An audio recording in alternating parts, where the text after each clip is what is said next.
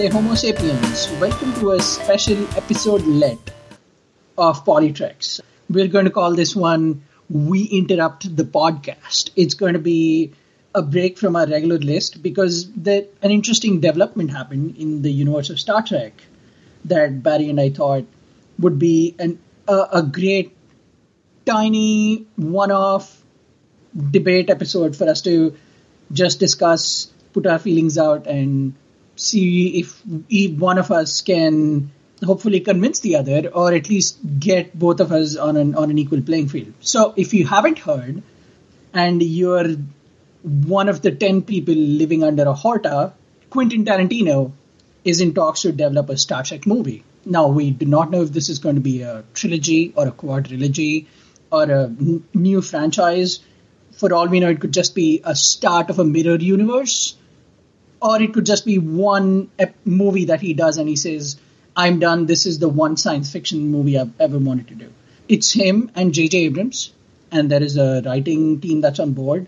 And the writer of The Revenant is the top writer to write the script for this movie. Again, we do not know the full details, but we thought it would be a great place for us to just talk about how we feel about this. So, how do we feel about it, Barry?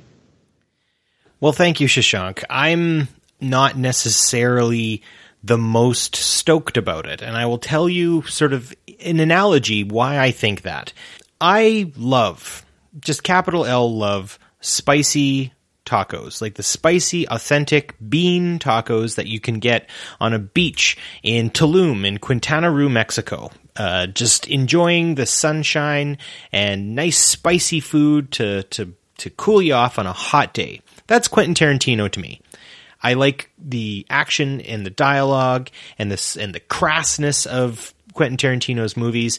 Sometimes the characters can come off as a little bit two dimensional, but that sort of just because sometimes that's really all they need to be within the story that it is. And sometimes, you know, your taco isn't exactly perfect, but it's it's the taco is part of the experience. That's what I love about Quentin Tarantino, and that's what I love about spicy, authentic Mexican tacos. I also love my grandmother's apple pie she has the amazing ability of making perfect pastry every single time. Everything is, that about that pie reminds me of being young. It reminds me of just being there with my family. It's warm. It's it's happiness. It's delicious. You could just eat all of it and just enjoy every every second that you're with that with that dish. And that's what I think of Star Trek. And so both of those things are near and dear to my heart. The problem with me is do both of those things exist in the exact same time and on the exact same plate?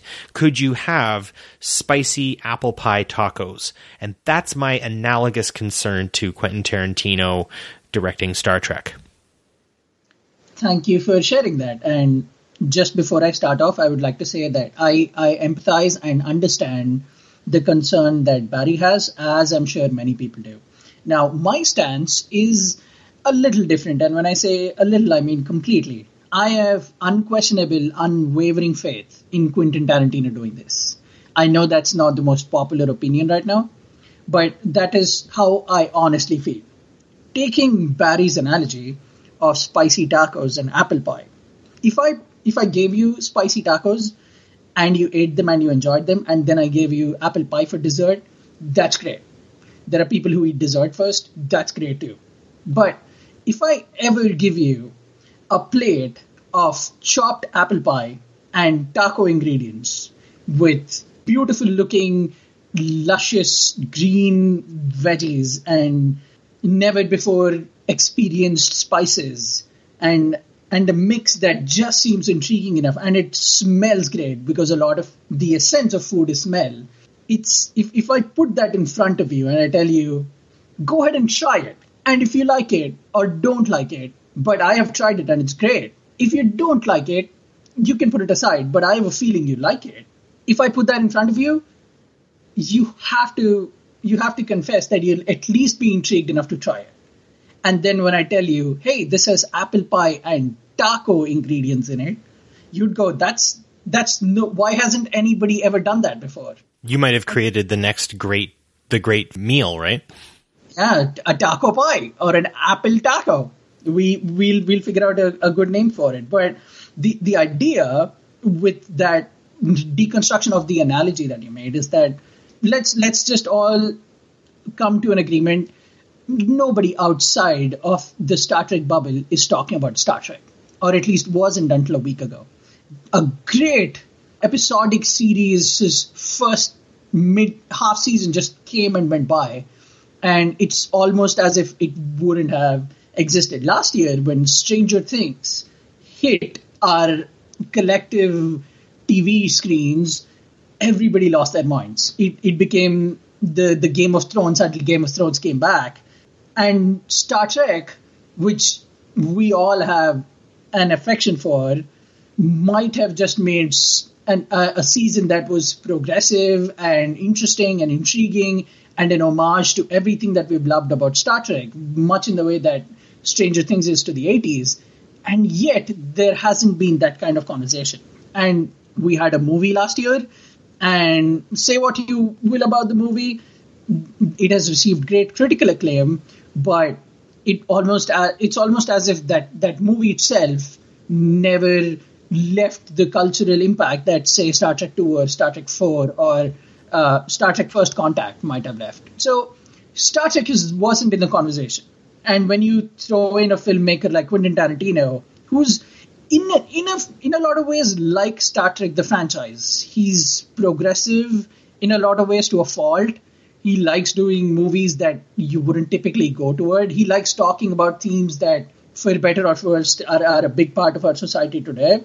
And there there are a lot of similarities in the way Star Trek has has explored our philosophy and our society and our culture, and Quentin Tarantino has. They they both have interesting, progressive, radical in a positive way ideas, and and they both are gambles. They they both are at their at their worst they're fun and entertaining, and at their best they make you rethink everything you know about life. And when you put two things like this together that are just reinvent, reinventive and intriguing enough, you get uh, possibly what could be an incredible, great direction for Star Trek. And like I said, uh, the best part is a week ago nobody was ta- talking about Star Trek. Now it seems like non Star Trek people are going out of their way to to explore more about Star Trek and Quentin Tarantino and why this is such an interesting direction and why this guy who only wants to make 10 movies in his life has chosen this as what could possibly be his ultimate or penultimate movie. You know, you mentioned the idea of reinvention, and definitely.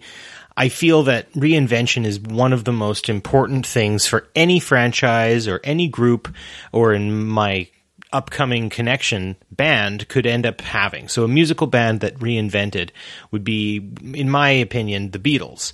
And to equate Star Trek to the Beatles, I don't think is very far off because I think Star Trek did for sci-fi what the Beatles did for rock and roll.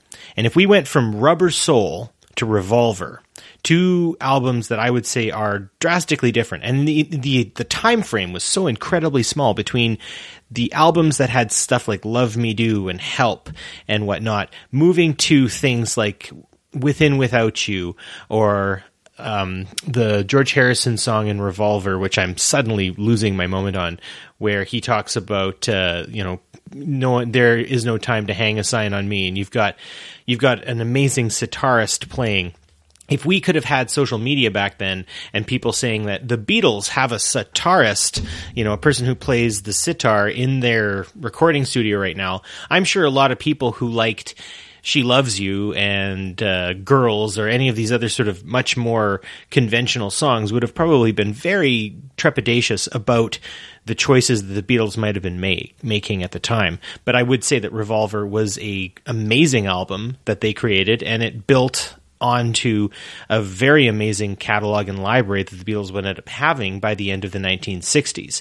So your idea of reinvention, Shashank, is definitely something that I am on board for and I'm hopeful for.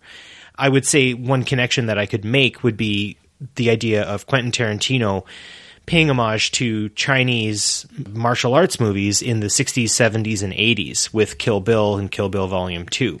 He also does a connection over onto the Americanization of those films through Kung Fu, the David Carradine movie or TV shows that took place over the 1970s and 80s. Correct me if I'm wrong.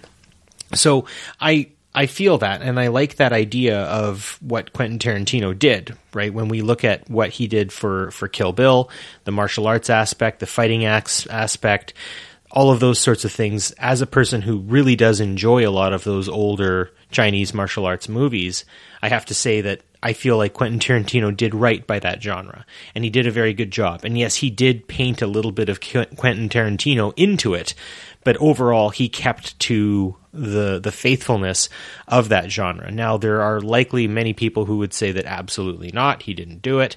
It wasn't to their liking and i think that's the sort of idea that we get into is as things reinvent some people fall off the hayride as a canadian and probably most of our friends from northern New England and northern Montana and whatnot, we all know hay rides are fun because kids fall off of them and then they have to run to catch up.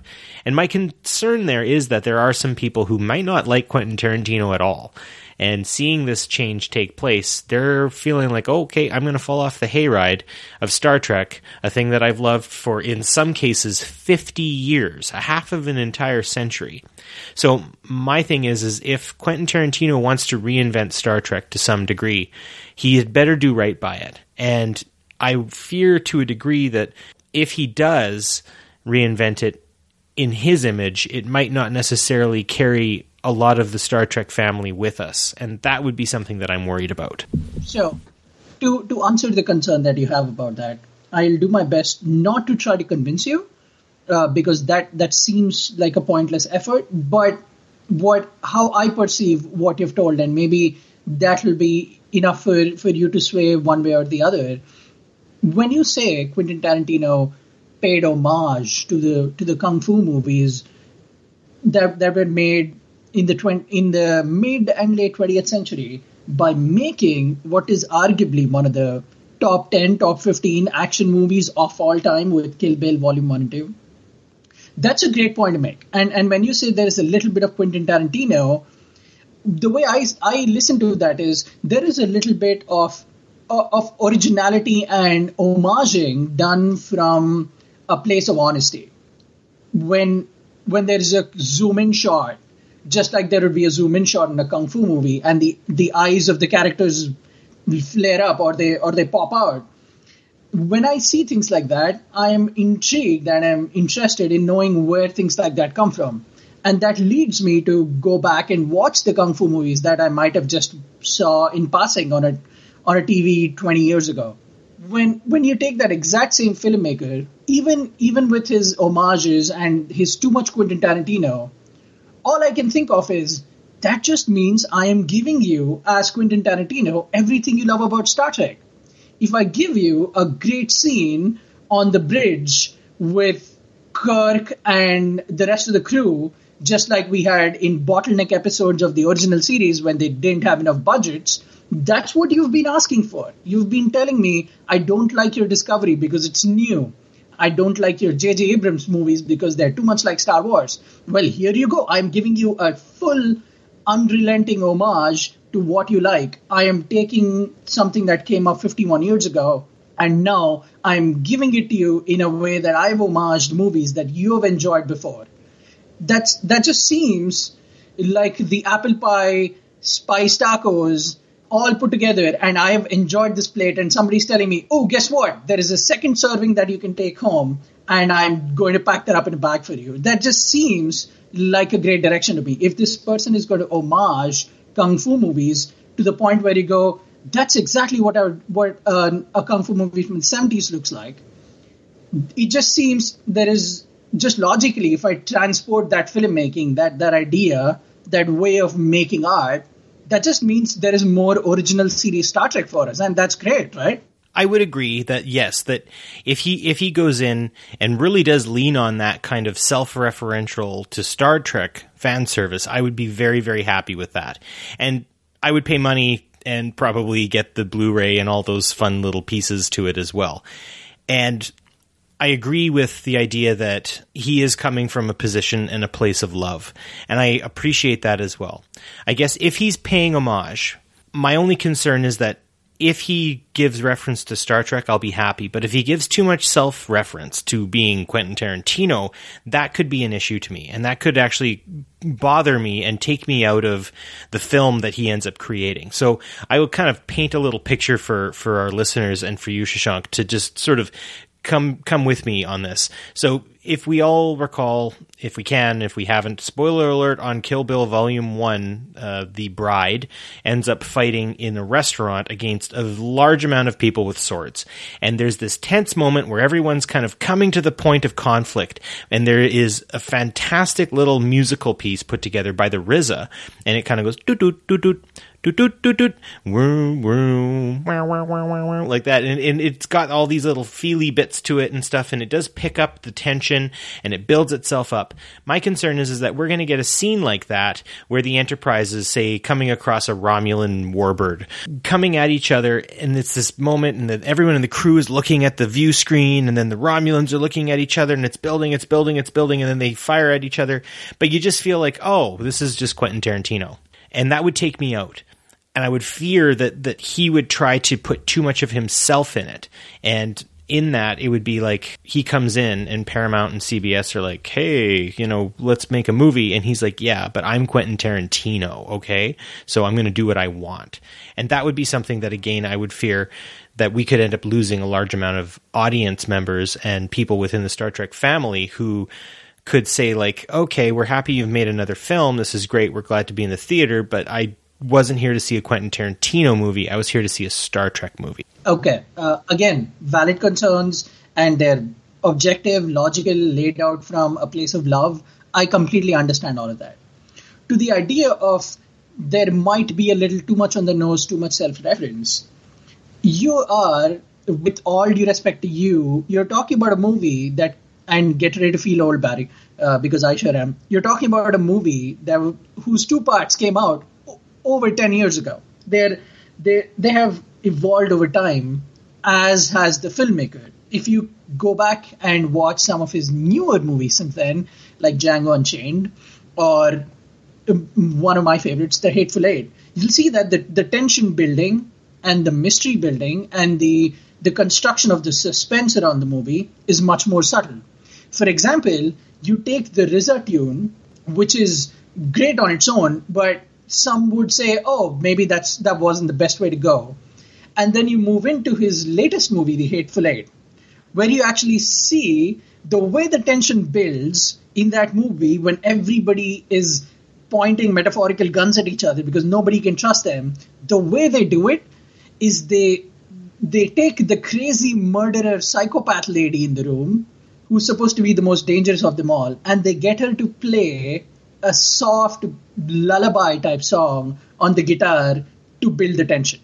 So you you cannot deny that it has gone from being all self-referential and I'm Quentin Tarantino to an original, inventive, new way to build build suspense by taking something that you would typically see in a pleasant situation and now put it in a situation where you just you just know because of the way the the soft song is playing and the suspense is building and it's so subtle, you just know that things are going to go one way, but then the movie flips on itself and then you immediately are surprised and hit in the face by a, a completely unexpected turn of events. So, what I'm essentially trying to say is that Quentin, as a filmmaker, has evolved, and for the for the movie that Kill Bill was, I think it needed that tension, and I think he recognizes that in Star Trek the the tension is the tension might not come from a RZA tune, but it might come from the slow beep of of a machine in the distance on the bridge. And as the camera zooms into Kirk's face, and Kirk is thinking and he's pondering and he's trying to figure out how to save his own life, along with his crew, there is just a monotonous beep in, in the background.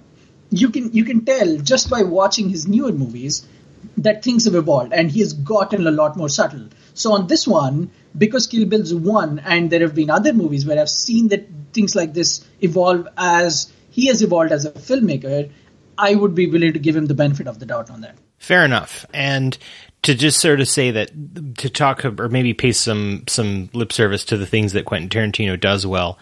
He does very well in a small room. Like Reservoir Dogs is a work of art, and it's his first movie. And the idea that it's a dialogue driven action movie is a fantastic thing. And dialogue lends itself so well to the bridge of any Federation starship or Klingon starship for that matter. And I would say that if he relies on his ability to drive tension and drive story and character through dialogue, we're going to see some very, very good Trek ahead of us.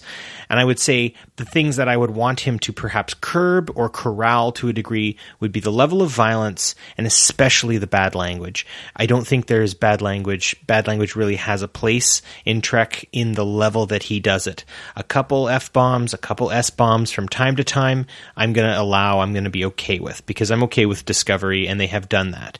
But if it's every second word, if they start using maybe some racial slurs in it, I am not going to be happy about that. And I'm going to want to see Quentin Tarantino fit into Star Trek rather than Star Trek fit into Quentin Tarantino. And what I will kind of end my argument on this on is, well, we as sci-fi supporters and sci-fi fans are of course familiar with the Alien original trilogy. Alien, Aliens, and Alien 3. All very different movies. And I would say very much that Alien 3 with David Fincher basically sort of spiraled itself into a very strange place. Now, spoiler alert as well, this is a 30 year old movie, so if you haven't seen it yet, I'm not really gonna be too upset with myself.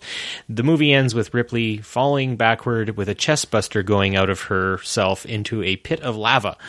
And I don't know if necessarily that's what people wanted with the Alien franchise to end. And I honestly have to say that this is where a lot of the trouble with the Alien franchise kind of got its start. It stopped for a while. There's a couple campy Alien versus Predator movies, and then we get Prometheus, which I say is an extremely flawed movie that was more ambitious than what it could possibly hang hang on to. So with that, I would say that that is my biggest thing with Quentin Tarantino is welcome to the world of Star Trek filmmaking, Mr. Tarantino. Please make sure it is Quentin Tarantino adapting to Star Trek rather than Star Trek adapting to Quentin Tarantino. Just to just to put things in perspective, this idea that there might be too much Quentin Tarantino or there might be Quentin Tarantino restructuring Star Trek to fit his filmmaking definition I think that might be that might come more from a place of emotion as opposed to a place of intellect and observation. I don't know if you know this, Barry, but as soon as Quentin Tarantino's announcement got out, uh, an announcement also followed that said Quentin Tarantino has pitched this idea to Paramount, and they immediately got both J.J. Abrams and the writing group together. So you can you can tell that Paramount knows and recognizes that there is a there is such love and respect for the sanctity of, of this franchise. And so I'm sure they've gotten what are considered to be the expert writers in Star Trek and director with J.J. Abrams who know, understand, and will never allow a non-nuanced Star Trek movie to come out. I'm sure they'll say, okay, we can't get that racial slur in. I'm sure they'll say, okay, that's way too much violence on the bridge. We can't kill 20 people just because that's a great action scene. I'm sure there are people who are putting these limitations on him. And Quentin Tarantino also has never touched a franchise before. So this will be, in a way, as for as it is for him, for us, a newer, more interesting experience. And I think Paramount recognizes that too. And so I'm sure there is a discussion of, hey, you know that this is a collaborative effort. You know that there are things that you need to respect out of Star Trek. And I wouldn't be surprised if he was the guy who brought it up. And I'm sure to convince people in the room who had legitimate doubts like you do, I'm sure he said, I'm not coming in here to give you my Kill Bill, one lady killing 80 people scene. I am coming in here to give my unrelenting, my love, my loving homage to this franchise. And I certainly do not think, even if this movie ends up or whatever this franchise ends up being is is is bad. I don't think it'll be Alien Three bad because just the idea, no matter who you are, no matter how you feel about Quentin Tarantino. All his movies have critical acclaim, and everybody agrees that they're original, interesting, and something they've not seen before. And I think that'll be true for this franchise and the movie that he makes as well. Well, I will be waiting with bated breath, and I will definitely be buying my ticket should this film, this piece of cinema, end up finding its way to my local theater. And I hope everyone else in the world of Star Trek are interested, intrigued, and if you are a little bit trepidatious, I am with you there. And if you are super excited, then it sounds like Mr. Shashankavaru is with you, and I think that is good. This is time for good discussion, and I hope we don't get the same division like we did with Star Trek Discovery, and people can walk into a new form of Star Trek and see it for what it is and talk about it for what it is and keep their conversations, as Shashank, you have said so well, keep it logical, folks. Let's let's talk about this. If all of this wasn't enough to get you on board, or at least reconsider your negative perception, I'm going to, as I have as I have wanted to do for a while since I've heard this announcement, I'm going to pitch a Quentin Tarantino esque Star Trek movie to Barry and see how he feels. What do you think, Barry? Hit me. All right. It's a quiet night on the Enterprise. The, it's a regular night of exploration. The crew is on a science mission. They're they're trying to figure out what to do. Kirk is in his chair. He's he's pondering. He's he's in deep thought. He's figuring out a problem with Spock, and Uhura is on communications and as they try to walk through this problem, a time space temporal disturbance happens and a burst comes out.